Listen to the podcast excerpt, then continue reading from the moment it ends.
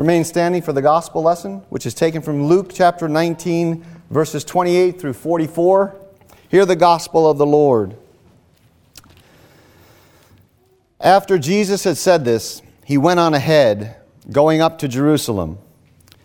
As he approached Bethphage and Bethany at the hill called the Mount of Olives, he sent two of his disciples, saying to them, Go to the village ahead of you, and as you enter it, you will find a colt tied there, which no one has ever ridden. Untie it and bring it here. If anyone asks you, Why are you untying it? tell him, The Lord needs it. Those who were sent ahead went and found it just as he had told them. As they were untying the colt, its owners asked them, Why are you untying the colt? They replied, The Lord needs it. They brought it to Jesus, threw their cloaks on the colt, and put Jesus on it. As he went along, people spread their cloaks on the road. When he came near the place where the road goes down the Mount of Olives, the whole crowd of disciples began joyfully to praise God in loud voices for all the miracles they had seen. Blessed is the King who comes in the name of the Lord, peace in heaven and glory in the highest.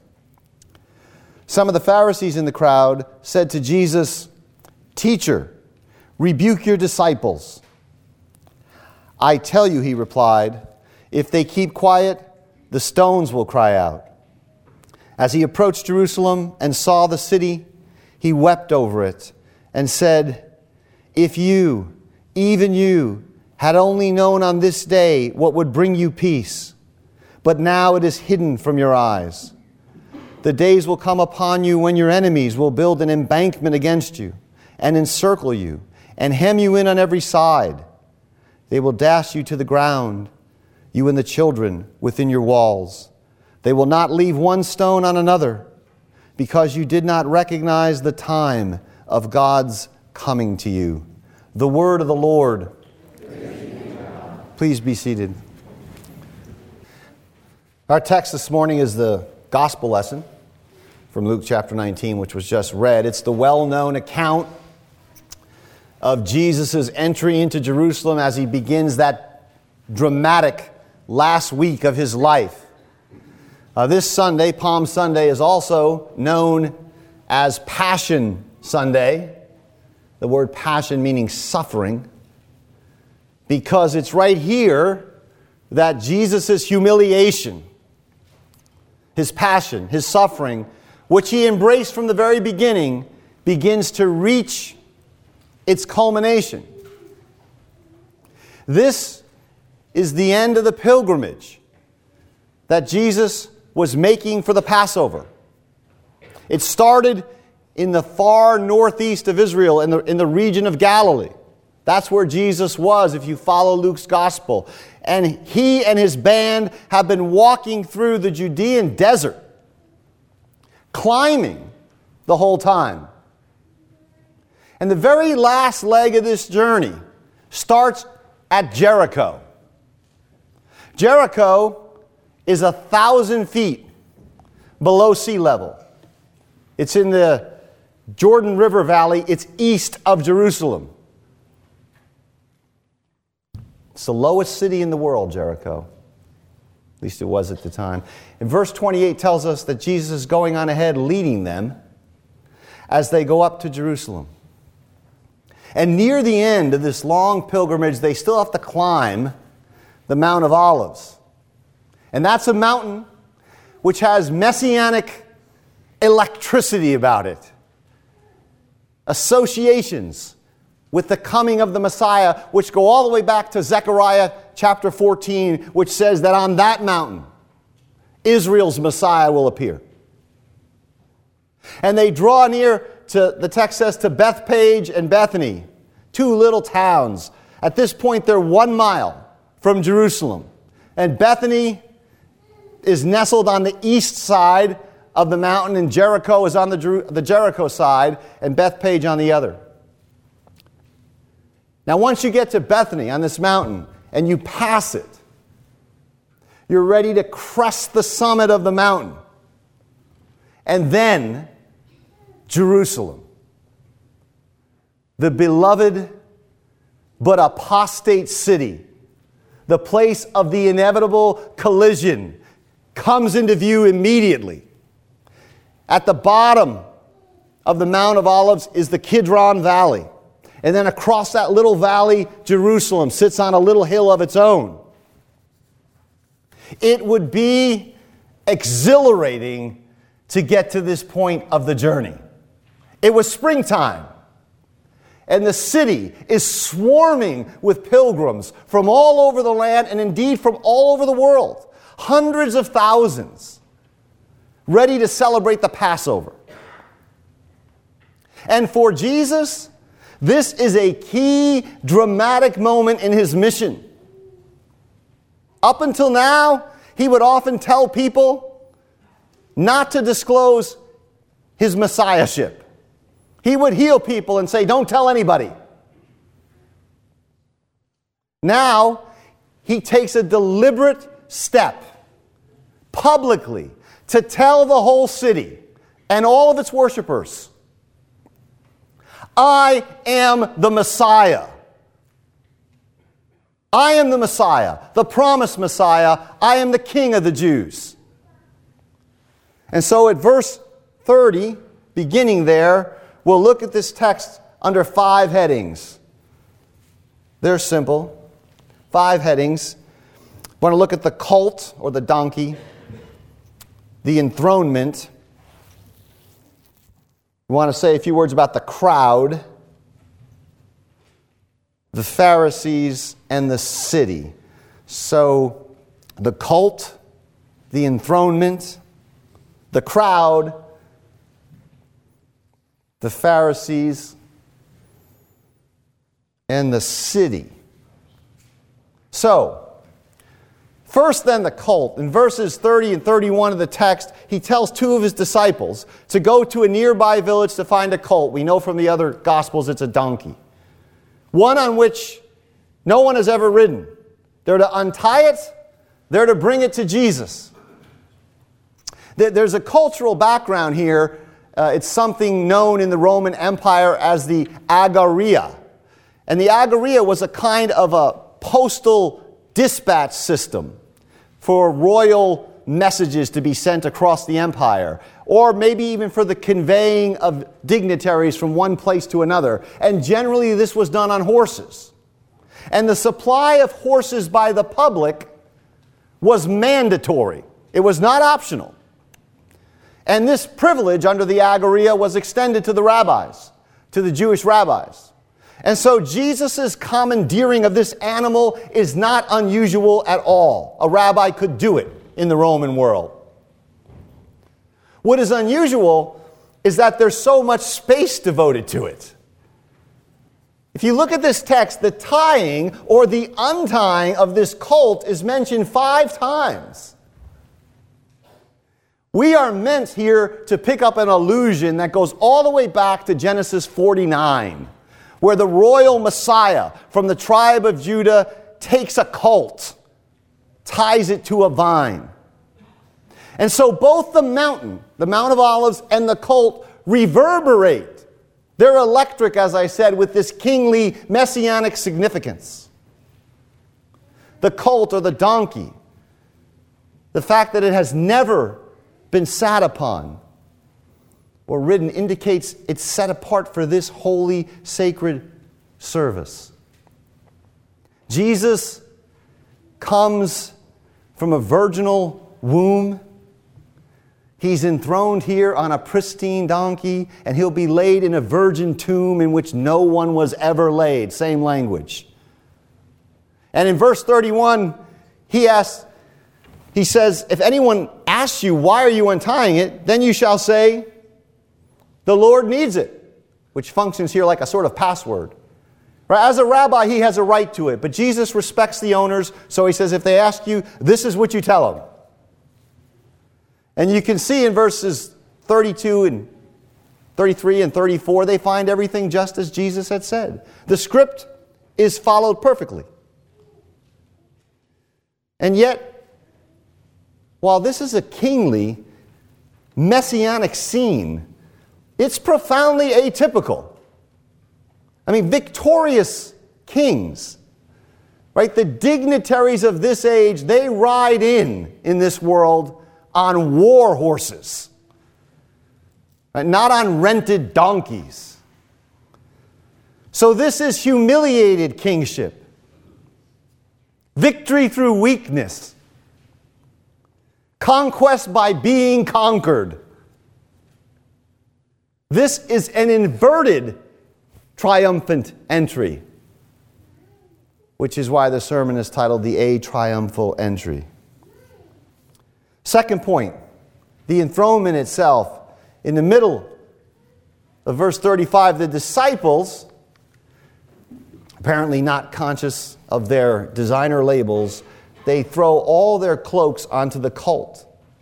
And, and, and, these, these clothes are serving as something of a saddle, but there's much more happening here. In the Old Testament, back in 2 Kings, when Jehu is anointed king, the people take their garments and they place them under his feet. And so, what's going on here is the people are publicly acknowledging Jesus as the Messianic king. This becomes even clearer if you look at the text. We're told that the people put Jesus on the donkey, he doesn't mount it himself. They pick him up and they enthrone him in this rented throne. And then we're told that as he went, they spread their clothes on the road as well, palm branches as well in, in, in the other gospels. And so, what is this? Right, this is a cheap, makeshift red carpet. Right, for it's an a triumphal, atypical pathway for Israel's king. Now remember, Jesus had walked, walked the whole way. There's absolutely no physical reason for him to ride the last mile or so. In fact, he climbed the steep ascent on foot, and now it's the visible descent down into the Kidron Valley at the base of the city. That's where he decides he's going to ride, right there. And Matthew and John in their Gospels, they tell us expressly why Jesus did this. This is something of a play, a dramatic enactment by the Lord. He is staging this scene intentionally. He did it to fulfill, we are told in the other Gospels, the prophecy of Zechariah 9, which we saw in our call to worship this morning. Behold, your king is coming to you, lowly and sitting on a donkey, a colt the foal of a donkey. So he takes the mantle to himself publicly for the first time. I'm the messianic king. Of course, not the type of king that many, including his disciples, were expecting. Right? They wanted a, they wanted a militaristic Messiah, one who would slaughter their enemies and remove the, the yoke of the Romans from Israel. But instead, they're getting this this lowly, suffering servant who comes proclaiming peace. This is messianic victory, but it's in disguise. And so the third point is the crowd. They come to the descent, and the text tells us that the whole crowd of disciples began joyfully to praise God in loud voices for all the miracles they had seen. Remember, among other things, these people had seen Lazarus, a resident of Bethany. That's where, that's where the dress rehearsal is for the play. They had seen him raised from the dead. I mean, and who doesn't like miracles? It's very easy to praise God in the midst of miracles. And they're praising God for the miracles that they had seen Jesus do. The text tells us that these are disciples, but again, we know from the other gospels, and even from later in this gospel, that this is a mixed multitude. Right? There are some hangers on in this crowd who are not sure about this Jesus character, and they're simply along for the ride, or they're just impressed by the signs. Bright lights attract big bugs, right? Jesus is a bright light. There's all sorts of people in this crowd.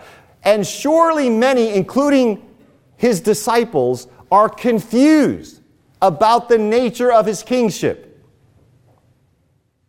We know this because when the heat gets turned up in the next few days, all of them, except for John and a few women, flee in cowardice. Right, some, not, not all, but some in this crowd are going to end up shouting, Crucify him! Crucify him! Imagine that. Some in this crowd, praising God for the miracles they had seen, are going to be screaming, Crucify him in front of Pilate in less than one week. And so, what does the crowd do? They quote from Psalm 118, which is also a messianic psalm. It's a psalm used in Israel for the royal enthronement of kings. Psalm 118, they cite it. Blessed is the king who comes in the name of the Lord. Again, an explicit acknowledgement. This is the enthroned Messiah. What's interesting is the crowd doesn't cite the next verse of Psalm 118. The verse right after, Blessed is the King who comes in the name of the Lord, in Psalm 118, speaks of binding the sacrifice to the altar with boughs, probably palms. The palms laid out for this king end up with him being bound, enthroned on the altar of sacrifice. So that's the crowd. The fourth point's the Pharisees. Pharisees are along for the ride too here. And uh, noisy, noisy religious celebrations always tend to upset the guardians of orthodoxy. They don't like noise for some reason. So we can see in the text there are Pharisees in the mix. And knowing they couldn't silence the disciples on their own authority, they have the temerity to ask Jesus to do it. Teacher, rebuke your disciples. Now, why do they do this? It's not just because, you know, they're sticks in the mud and they don't like noise. They caught the messianic overtones in all this noise. And they're probably worried that it would tip off the Romans who might respond with violence against what the Romans would perceive as a threat to their rule in Judea and in Jerusalem. In any event, the Pharisees are clearly rejecting the claim of the crowd. They reject the notion that this one, this Jesus, could be the Messiah of Israel. But what Jesus does is he rebukes the Pharisees. He approves wholeheartedly of this celebration, something he would not have done even 12 hours before this. You can see his words to the Pharisees in verse 40. I tell you, if, if they keep quiet, the stones will cry out. Silence would be criminal, Jesus says. Should the disciples keep quiet? The one who can raise up children of Abraham from these stones, Jesus says, will have even the inanimate creation laud the Redeemer King. Fifth, we want to look at the city. And here we start to get to the point to the crux the text is driving us to. The first thing Jesus does as he draws near the city is he weeps over it. He laments that they haven't known the things which make for peace. This, this is a strange kind of conquering king. I mean, everyone is rightly celebrating. Jesus approves the celebration, but he also knows that given his mission, now is the time for his tears. This is actually the second time in Luke's gospel that he's lamented over Jerusalem. The prior lament, back in Luke 13, begins with, Oh, Jerusalem, Jerusalem. Words, words which evoke an almost inconsolable longing in the heart of Christ. We get a rare glimpse, I think, into the depth of our Savior's love and pity here. How does he feel about the bloody city? the city which he has pronounced a series of woes upon, the generation that he himself has charged with all the righteous blood shed from the foundation of the world, the city which he himself has described as the city which kills the prophets and stone those that are sent to her. How does he feel about that city? Well, he tells us in Luke 13 he says, How often I have wanted to gather your children together, as a hen gathers her brood under her wings. He, he applies this feminine, motherly image of a hen to himself, protecting her chicks from danger with her very life. Jesus desires, as he goes to Jerusalem, like a hen, to place his very body between them and harm's way. He yearns to gather them, he says. He yearns to say to their enemies, You cannot harm them without tearing my flesh. He wants his life to be given for theirs. And this is not like a transient emotion in our Lord. He says, How often? With, with what great frequency I have wanted you, Jerusalem, to be gathered together to me for peace. And at the end of the text, in verse 44, you can see there's this tragic irony in, in Jesus' words about the stones crying out. He says that Jerusalem, having squandered her chance at peace, having not recognized her humiliated king, will be left in rubble, which it was in 70 AD. Not one stone will be left that's not thrown down, he says. Rome will devastate the city. And the smashed stones of the temple will cry out against them as witnesses. You see, to reject the a triumphal entry is to submit to the brutal triumphal entry of the Roman armies. That's the choice Jerusalem has right at this hour. What is a text like this say to us? I think we have uh, a warning in this text about superimposing our own agenda on Jesus' agenda, or superimposing our own conception of Jesus over top of the biblical picture.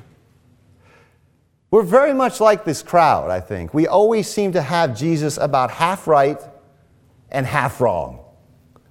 They wanted a king, but not in humility and not in weakness.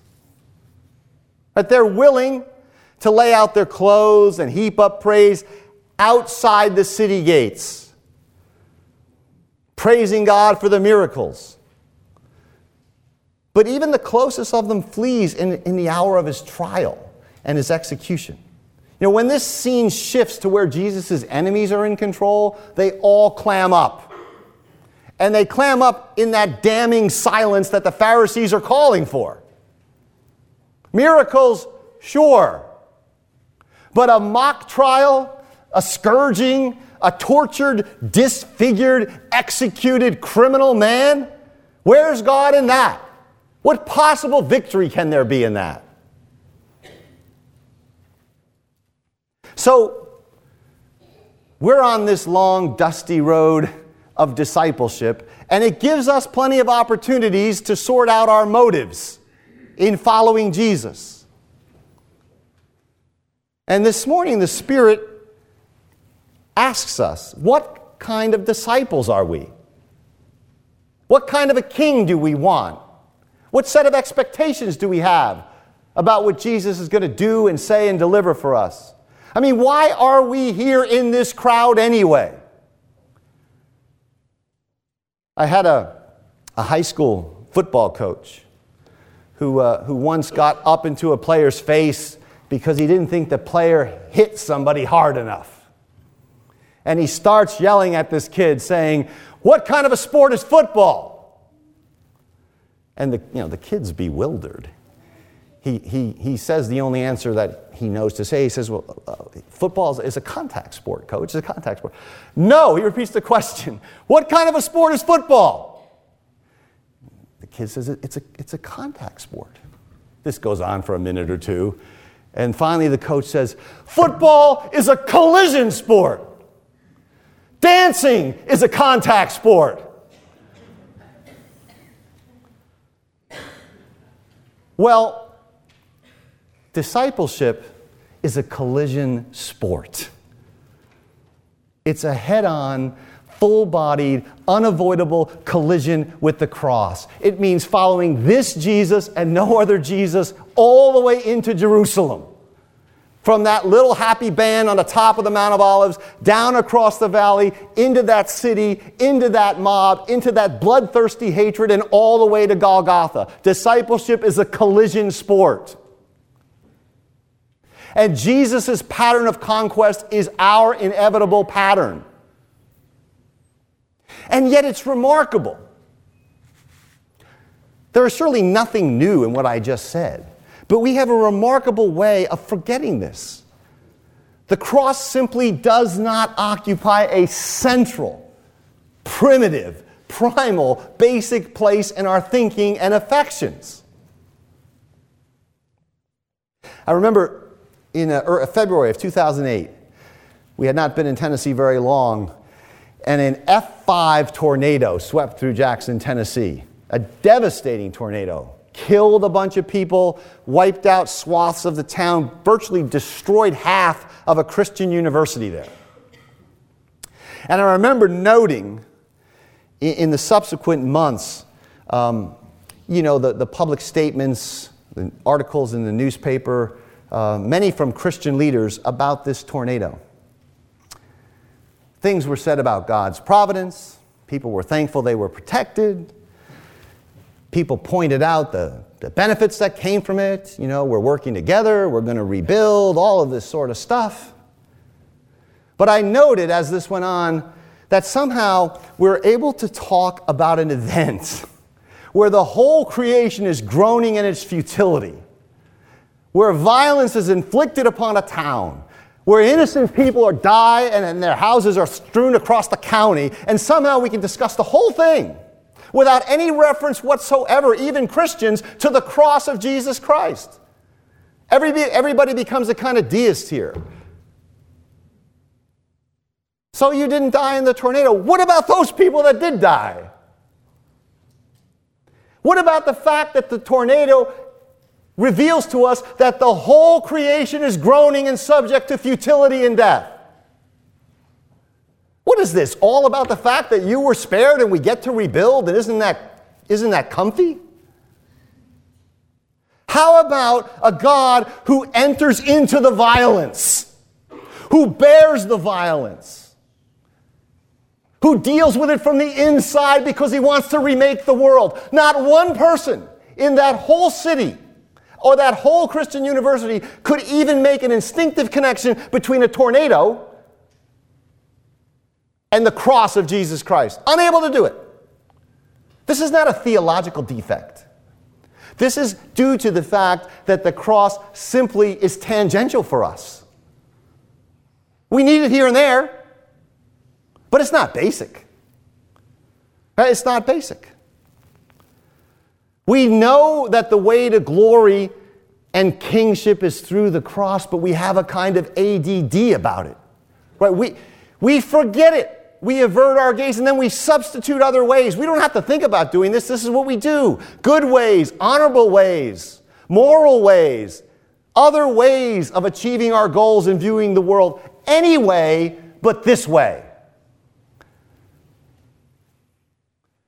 But, beloved, look, in, in the face of the need and the agony, right, the enmity, the untold misery, the fact that the whole planet is a global cemetery plot. We need this crucified God. I can tell you this I, for one, want no other God. I don't want some God who sends me help from above. I want some God underneath my misery, inside of my misery. I want some God who tastes the venom of this stuff the way we taste the venom of it. Everything else is trite, trifling religious nonsense. And every other Jesus but this Jesus is an idol. But we don't want to follow in this manner. And we don't want to enter this passion. Now, of course, Jesus alone bears the cross for our redemption. We are not talking about that here, or displacing him in any way, or adding to what he does in any way. But discipleship is a collision sport.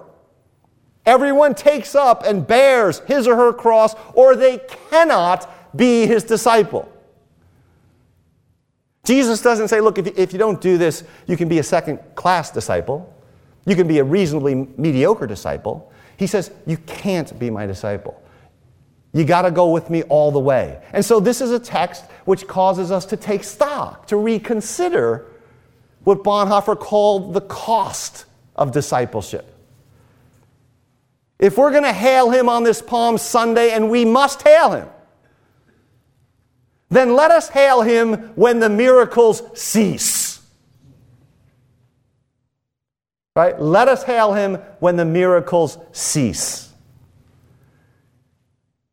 And that means in the midst of our own personal and cultural challenges, clinging to him where he suffers, knowing his strength is perfected in weakness, clinging to him where he's mocked by his foes and ignored and reproached letting his cause mean more to us than our own comfort. Because if we seek to save our lives, we are going to lose them. And so there is gladness in this day. But we can't, and we tend to do this, we can't falsify the joy of this day by separating it from the dread of Good Friday.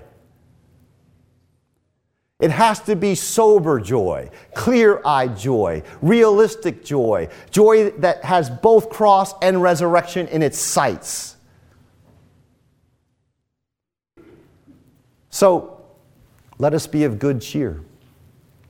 We can be of good cheer in the midst of this global cemetery plot for one reason and one reason only because this king, in utter, naked, broken humility and weakness, has overcome the world.